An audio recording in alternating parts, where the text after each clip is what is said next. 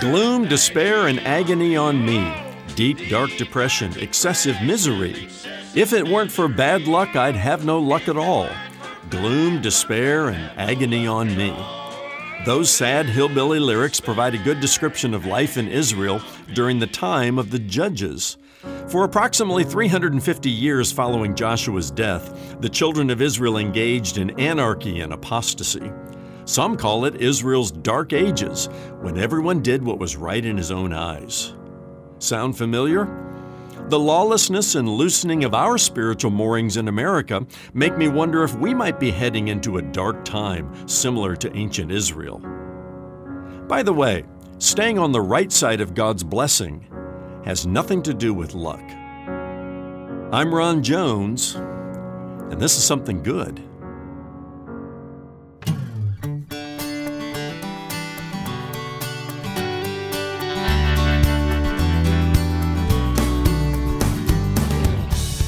Hello and welcome to Something Good with Dr. Ron Jones. I'm Brian Davis. Thanks for stopping by. And the book of Judges is a story of rebellion, confession, and deliverance.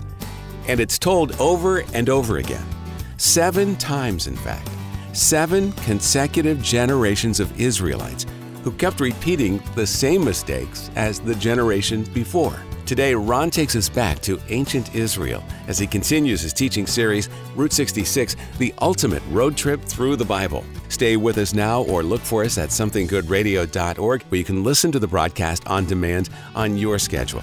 That's somethinggoodradio.org. And remember, you can subscribe to our podcast at Apple Podcasts, at Spotify, or wherever you get your podcasts. Now, let's dive in with Ron and part two of his Something Good radio message Judges anarchy, and apostasy. This is God's story. it is His story of redemption. So get ready and just, just strap on your seatbelts for a moment. And let's go to Judges chapter 19, where we learn about a certain Levite who took a knife and cut up the body of his sexually abused concubine in a Jeffrey Dahmer like manner. Dahmer has nothing on this guy. He then sent 12 pieces of her mangled flesh throughout all the territory, one piece to each of the 12 tribes of Israel. Now, he had offered his virgin daughters to a group of homosexual men who knocked on his door and demanded to have sexual relations with his male guest. Some guy had been visiting the Levite. And ironically, the Levite looks at these homosexual men demanding to have sex with his male guest and said, Your desires are too wicked. And so he takes his concubine, throws her out the front door, locks the door. They abuse her all night long. And then dump her on the front doorstep of the Levite where he finds her the next morning. He takes a knife, cuts her up into 12 pieces, and sends it throughout the land. Now, I didn't make up that story. I didn't pull the story from last week's cable news cycle either. But sometimes we hear stories like that. No, this comes from the Bible. That story of untold darkness, depravity, and evil is found in God's holy word. Judges 19 and verse 30 says, And all who saw it said, Such a thing has never happened or been seen from the day that the people of Israel came up out of the land of Egypt until this day. Consider it, take counsel, and speak. We hear stories like that frequently. Again, the human heart is not evolving and getting better and better. The depth of depravity and darkness that leads to misery and gloom and excessive agony resides in every one of our hearts. The heart is deceitful above all things and desperately wicked. Who can understand it? It's why we need redemption. Why would God include such an evil story like this in the pages of His holy word? Well, for the same reason that a jeweler takes a handful of sparkling diamonds. And how does he put, put those diamonds on display? He lays out a dark, black velvet cloth and then sprays the diamonds on top of that, and they sparkle in brilliance, don't they? God's grace, His mercy, his plan of redemption sparkles brilliantly against the black darkness of depravity that we read about in the book of Judges. In fact, on the balance of the 350 years, and here's a little glimmer of hope. You know, we talk about gloom, despair, and agony on me. That really just describes 100 of the 350 years.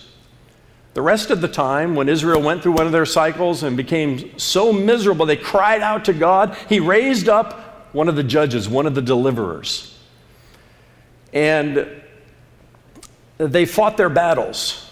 They destroyed the Midianites, the Philistines, the Canaanites, whoever it was that had them in misery and in bondage. Wiped them out. And then the Bible would say, and the land had rest for the next 20 years, or the land had rest for the next 40 years.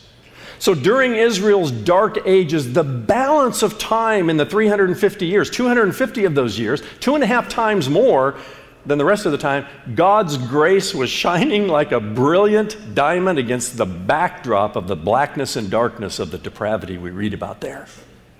It reminds me of the book of Romans. It says, where sin increased, grace superabounded.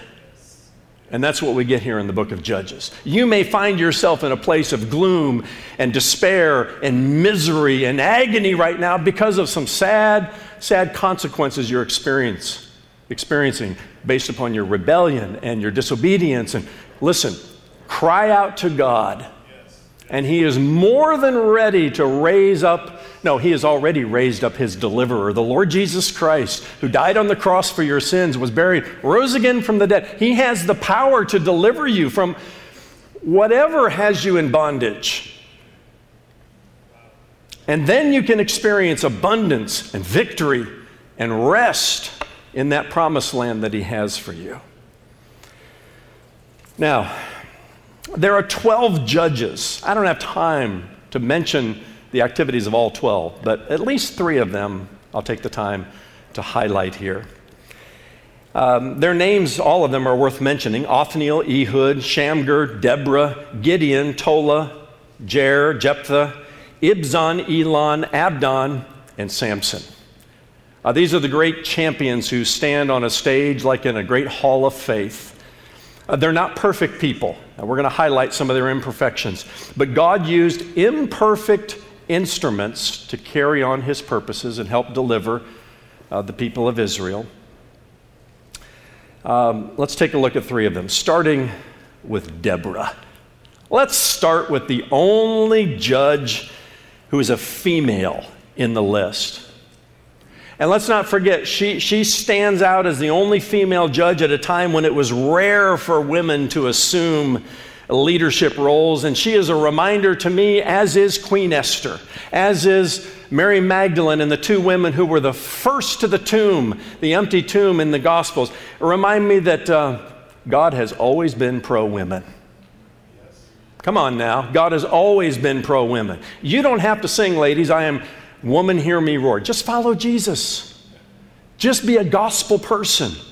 Because everywhere the gospel has gone, it has elevated women. And I think Deborah reminds us of that. In a dark place in Israel's history, a woman rises up. Because the Israelites did evil in the eyes of the Lord, they endured heavy oppression under the Canaanites for 20 years. They were at the end of a cycle and they cried out to God. And Deborah was judging Israel at that time, and she used her considerable influence to raise up an army. And she leaned upon a guy named Barak to do that. Now, I call him Barak the wimp. Barak was a military leader. He had access to 10,000 men in an army. And he was probably just as weary as anybody else of the Canaanites. But when Deborah said, Hey, Barak, raise up your army of 10,000 men and go defeat the Canaanites, you know what Barak said? I won't go, Deborah, unless you go with us. What a wimp. Man up, dude. I'm sorry. You know what Deborah said to Barak? She said she would go. But nevertheless, the road on which you are going will not lead to your glory, for the Lord will sell Sisera, that was the commander of the Canaanites, will sell Sisera into the hand of a woman. That was Deborah's way of saying, Barak, you're a wimp. You're a wimp. And that day the Lord handed the Israelites a victory over the Canaanites. And the Bible says there was rest in the land for the next 40 years. That's Judges chapter 4. In chapter 5, Deborah and Barak write a song the song of Deborah and Barak. They became rock stars in Israel after that. And that, that's Deborah. She, she is a woman of wisdom, a wow woman, I call her. And she's worthy of study and meditation upon her life. Another judge is Gideon. If, if, if Deborah was a wow woman, a woman of wisdom, Gideon is a man of valor. Valor means courage. The Midianites had been beating up Israel and destroying their economy for about seven years. Every time Israel would grow some crops, the Midianites would come and you know, trash the crops or steal the crops. And that's when the angel of the Lord said to Gideon, The Lord is with you, O mighty man of valor. Can you imagine, you know, just kind of doing your thing during the day? And the angel of the Lord comes up to you and basically says, You know, John, I've got a plan you mighty man of courage and valor? well, if you know anything about Gideon and you read his story in chapters 6 through 8, Gideon was anything but a mighty man of valor and courage when the angel of the Lord uh, found him. In fact, when uh, the angel of the Lord appears to him in chapter 6, Gideon is hiding. He's hiding in the wine press and he's trying to hide some of the grain because the Midianites have been stealing their grain for seven years and he's tired of it. But he, he's not out facing the enemy, he's hiding. And the angel kind of speaks, I would say, into his uh, potentiality. Gideon reminds me a little bit of the, of the lion in the Wizard of Oz, who every time he said the word courage, you know, he, he stuttered a little bit. Courage, you know. He wasn't a man of valor when the angel came. We'll be right back with more of today's Something Good message from Dr. Ron Jones, lead pastor at Atlantic Shores Baptist Church in Virginia Beach, Virginia. Today's message is part of Ron's teaching series, Route 66, the ultimate road trip through the Bible. And as you may have heard, Ron has written two companion guides by the same title, a pair of beautifully designed hardcover volumes that cover both the Old and New Testaments and all eight road trips that he'll be taking you on right here on Something Good Radio. When you give your gift of $50 or more to support the media ministry of Something Good, Ron will gladly send you both volumes. That's volumes one and two of Ron's book, The Ultimate Road Trip Through the Bible. This is our way of saying thank you for your generous gift to support the ministry of Something Good Radio. Give online at somethinggoodradio.org or over the phone. Our office number is 757 276 1099 or mail your gift to P.O. Box 6245, Virginia Beach, Virginia 23456. Now let's get back to Ron and the rest of today's Something Good radio message Judges, Anarchy, and Apostasy. Now, do you remember Baxter says Judges is a book of high, li- high calling and low living? Deborah was a high calling, high living kind of person. Uh, Gideon is kind of a, a low living guy in the sense that he had a low self esteem. He didn't think very highly of himself, wasn't a man of courage. But the angel brings this high calling. And uh, eventually, through a lot of different you know, things you can read about in Judges 6 through 8, Gideon uh, defeated the Midianites with a much smaller army than he anticipated. And the Lord saw potential in Gideon. A mighty man of valor. No, that's not me. Just remember, God doesn't call the qualified, He qualifies the called. And that, that's, that's how he approached Gideon. Gideon, I see potential in you you don't see in yourself, you mighty man of valor. And the Lord was patient with him and drew out of him some great courage. I almost imagine Gideon uh, singing these words written by Bill Gaither I am a promise, I am a possibility, I am a promise with a capital P, I'm a great big bundle of potentiality. He wasn't singing that in chapter 6, but by chapter 8, he believed it now. And some of you are wondering can God use somebody like me? Yeah, He can. You're a mighty man or a mighty woman of something, and He has plans for you and sees potential in you that you don't see yourself. There's one more judge worth mentioning Deborah, the woman of wisdom, Gideon, uh, the man of valor. And then we have Samson. You've probably heard of Samson. You haven't heard of Othniel and Ehud and Abdon. But Samson is somebody who rises up out of the, the Old Testament history books. And it's a sad story. If you look at Gideon and he's a little wimpy and a little unsure of himself and you don't see the potential in him, you look at Samson and say, This guy has got all the goods. He was a strong man, a he man, but he had a she weakness. I mean, he, he, he had all the potential somebody would have to be a deliverer, a great deliverer, and his potential was on display. I mean, he was popping muscles everywhere in places you didn't even know you had muscles. But Samson had an eye for the women, and he kept nursing that. Do you remember pride, anger, lust, laziness? His Canaanite that dogged him till the day he died was his wandering eye. He even took a Nazarite vow, which restricted the length of his, his hair. He let his hair grow long. He couldn't touch certain things, or eat certain things, or drink certain things. But, but he, he neglected his vow to the chagrin of his parents. Uh, you read in there the story of Samson and Delilah. She was the one that finally tricked him into revealing the secret to his strength, you know, his long hair. And when she cut his hair, the Canaanites come running in, the Philistines rather, and they cut his hair, and he loses his strength. It's not the end of the story. Uh, in, in chapter 16, we find Samson with his eyes gouged out. He's a prisoner. And uh, he just asks the Lord for one last bit of strength to reach to the pillars there in the room where he is and he pulls them such that the building comes down upon the pagan leaders and the gods, and, and Samson dies. The he man with the she weakness, he fulfilled God's purpose. Okay? You're never going to get in the way of God's purpose, but Samson never reached his potential. He was full of potential. Remember, if you don't destroy the Canaanites, the Canaanites will eventually destroy you. The Lord says it's evil in his eyes. Don't call good what the Lord calls evil and say, I can handle this. I've got it under control. During the time of the judges, every man did what was right in his own eyes. They kinged themselves.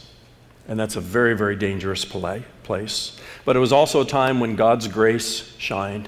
Where sin increased, the Bible says in Romans 5 and verse 20, the grace of God abounded more. That's good news, isn't it? We, we need reminders from judges the dark, depressing, agonizing consequences of sin and depravity. But quickly, we need to be reminded of the grace of God and His redemption plan. Don't let the cycle of history repeat itself. Be the generation that says, No, I'm, I'm, I'm not going to follow in the footsteps of my father or my mother, the mistakes that they made. Or set the example for your kids, for your grandkids. Be ruthless with the desires of the flesh. Jesus said, If anyone would come after me, let him deny himself, take up his cross daily, and follow me. Yes. There's self denial, not self indulgence. There's death, taking up your cross. Die to that thing that will eventually kill you and destroy you. And it'll be a painful death because the flesh wars against the spirit and the spirit wars against the flesh. There is a battle going on inside of the redeemed heart in which also resides the sin, sin nature. And you have to ruthlessly, in the power of the Holy Spirit, go after it. Putting on the full armor of God that you may defeat the schemes of the devil. Dress for spiritual victory and go into your day every day knowing that the Canaanites are coming. The Canaanites are coming. The Philistines are coming. The Midianites are coming. But King Jesus, our deliverer, the judge of heaven and earth, has already won the victory, right? And we appropriate that as we bow before him and kneel before him, not only as our Savior, but as our King, as our Judge, as the King of Kings and Lord of Lords that he is. And then the abundance and the power and the victory and the rest comes. I know you've probably been experiencing some gloom, despair, and agony and misery. That doesn't have to define your life, child of God. It doesn't have to define your life. As long as we do what God tells us to do. Pick up the resources He's given to us. And more than even on balance, but in the totality of our lives, we can live in that promised land.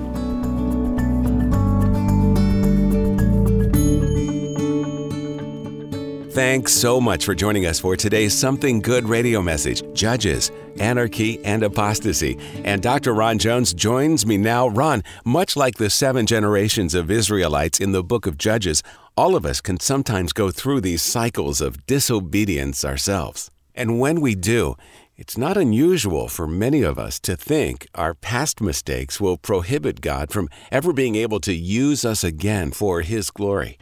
What would you say to someone who is feeling that way right now? Brian, the first thing I'll say is this God has a long and storied history of taking limited people and doing legendary things through them, of taking sinners and doing the supernatural.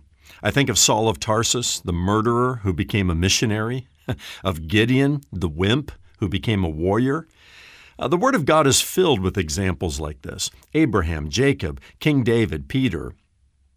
All of them struggled at one time or another, and yet God was able to use them to bear fruit, spiritual fruit in the lives of many people. And He can do the same for anyone who is in Christ, no matter the mistakes of the past. And watch this, Brian, no matter the mistakes of the present or the future. Yes, there must be confession and repentance. Of course, that's part of getting back into proper fellowship with God. Cry out to Him. Ask Him to save you from this sin pattern because you know you can't save yourself. Humble yourself before His mighty hand, and He will exalt you in due time. He will lift you up. He will use you for His glory. I don't want anyone listening today to believe the lies of the enemy, that your mistakes are too great for you to be of any godly use. Now, that's Satan talking, not God. What God says is there is no condemnation for those who are in Christ Jesus. What God says is that I will restore what the locusts have eaten. What God says is, draw near to me and I will draw near to you. What God says is, I don't call the qualified, I qualify the called. And if you are in Christ, you are called a son or a daughter of God. Confess, repent, Cry out to God, even as you're struggling with sin, and He will deliver you. You know, I think many of our listeners needed to hear that word of encouragement today, Ron. Thanks so much for sharing it. Well, Ron, as usual, the clock is winding down, but let's talk for a moment about where you're headed tomorrow, right here on Something Good Radio. Sure thing, Brian. Next up is one of the coolest stories in the Bible. It's a love story, maybe the best one ever written, better than Romeo and Juliet. In a way, this particular love story is a foreshadowing of the larger love story. Uh, which is between Christ and His church. I'm speaking of the book of Ruth, just four chapters, uh, neatly tucked away among the 12 historical books of the Old Testament. But, Brian, it is a story of romance and redemption that would make Hollywood screenwriters green with envy. It begins in tragedy and bitterness, but it ultimately ends in triumph and blessing. I'm looking forward to sharing it with you. We look forward to it as well, Ron. That's next time when Dr. Ron Jones takes us to the book of Ruth in his teaching series, Route 66 The Ultimate Road Trip Through the Bible. Join us then for Something Good. For Ron and the entire team here at Something Good Radio, I'm Brian Davis. Thanks for listening.